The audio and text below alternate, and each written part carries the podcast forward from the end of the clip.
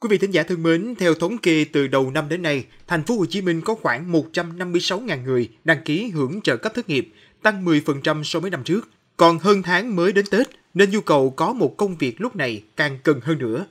Do lúc thời điểm việc làm eo hẹp, nhu cầu tuyển thêm chưa quá nhiều, nên người lao động thất nghiệp càng phải cạnh tranh quyết liệt hơn để tìm được việc làm mới.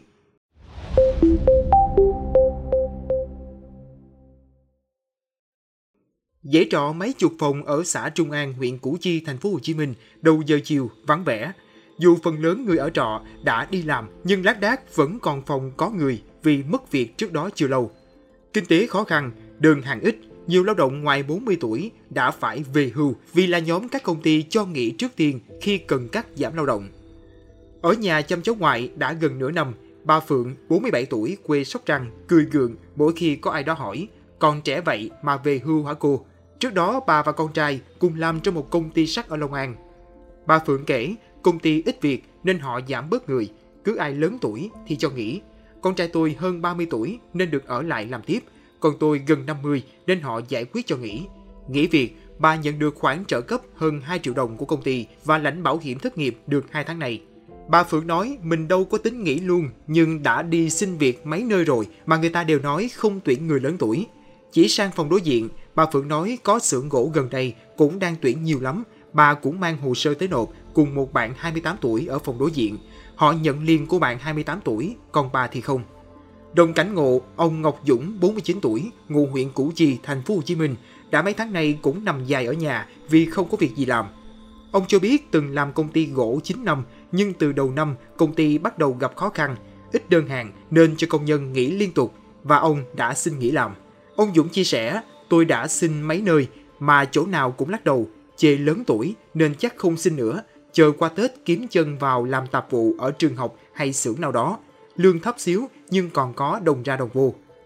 Dãy trọ 160 phòng nằm ngay cụm công nghiệp ở xã Trung An, huyện Củ Chi, thành phố Hồ Chí Minh. Những ngày này thưa thớt hẳn.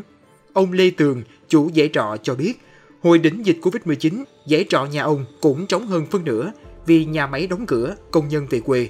Đầu năm 2022, công nhân trục trịch quay lại nhưng cũng chỉ chừng hơn năm, nhiều công ty lại phải cắt giảm lao động vì không có đơn hàng, công nhân mất việc, trả phòng về quê.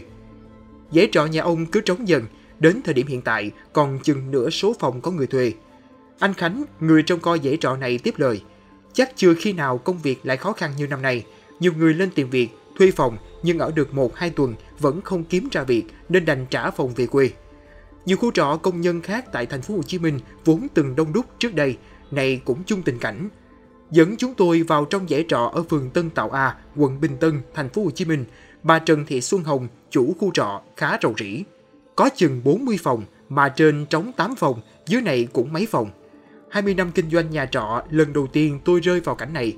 Kinh tế khó khăn, mình cũng đâu dám lấy giá cao, nợ đôi ba tháng cũng thông cảm nhưng vẫn có 4 phòng trong dãy trọ này cứ im ỉm khóa cửa suốt 4 tháng này. Khách ở mấy phòng đó làm lao động tự do, thợ hồ, công nhân, đủ nghề hết, nhưng đã ngần ấy thời gian họ không ở, không trả tiền phòng, nhưng cũng không thông báo trả phòng, cứ khóa cửa để đó. Dãy trọ khác của ông Xuân Bình ở đường 3A, phường Tân Tạo A, quận Bình Tân, thành phố Hồ Chí Minh, dù chỉ có 6 phòng nhưng cũng có phòng bỏ trống mấy tháng qua. Có nhiều khách cũng ghé xem phòng nhưng rồi đi. Giờ có nhiều phòng trọ trong vùng trống lắm, không có công nhân mới, lấy đâu ra người thuê. Thông tin từ Trung tâm Dịch vụ Việc làm Sở Lao động Thương binh và Xã hội Thành phố Hồ Chí Minh cho biết, tính đến hết tháng 11 2023, số người nộp hồ sơ đề nghị hưởng trợ cấp thất nghiệp khoảng 156.300 người, làm việc tại 3.671 doanh nghiệp. So với lúc cao điểm tháng 6 năm 2023, số lao động mất việc đề nghị hưởng bảo hiểm thất nghiệp tháng 11 2023 giảm gần 25%. Trung tâm đã hỗ trợ 1.014 người học nghề. Các ngành nghề hoạt động trong lĩnh vực gia công xuất khẩu bị ảnh hưởng nặng nhất như dệt may, giày da, chế biến gỗ, điện tử, chế biến thực phẩm. Nguyên do các quý đầu năm 2023, tình hình hoạt động sản xuất kinh doanh của các doanh nghiệp này gặp nhiều khó khăn vì ảnh hưởng của biến động kinh tế xã hội trên thế giới. Một số thị trường xuất khẩu chủ lực của các doanh nghiệp giảm đơn hàng do sức tiêu thụ giảm, lượng hàng tồn còn nhiều hoặc yêu cầu bổ sung các chứng chỉ đánh giá chất lượng hàng hóa. Quý vị nghĩ sao về những thông tin trên? Hãy để lại ý kiến của mình bằng cách bình luận bên dưới nha. Cảm ơn quý vị thính giả đã lắng nghe số podcast này. Đừng quên theo dõi để tiếp tục đồng hành với podcast Báo Tuổi Trẻ trong những số lần sau.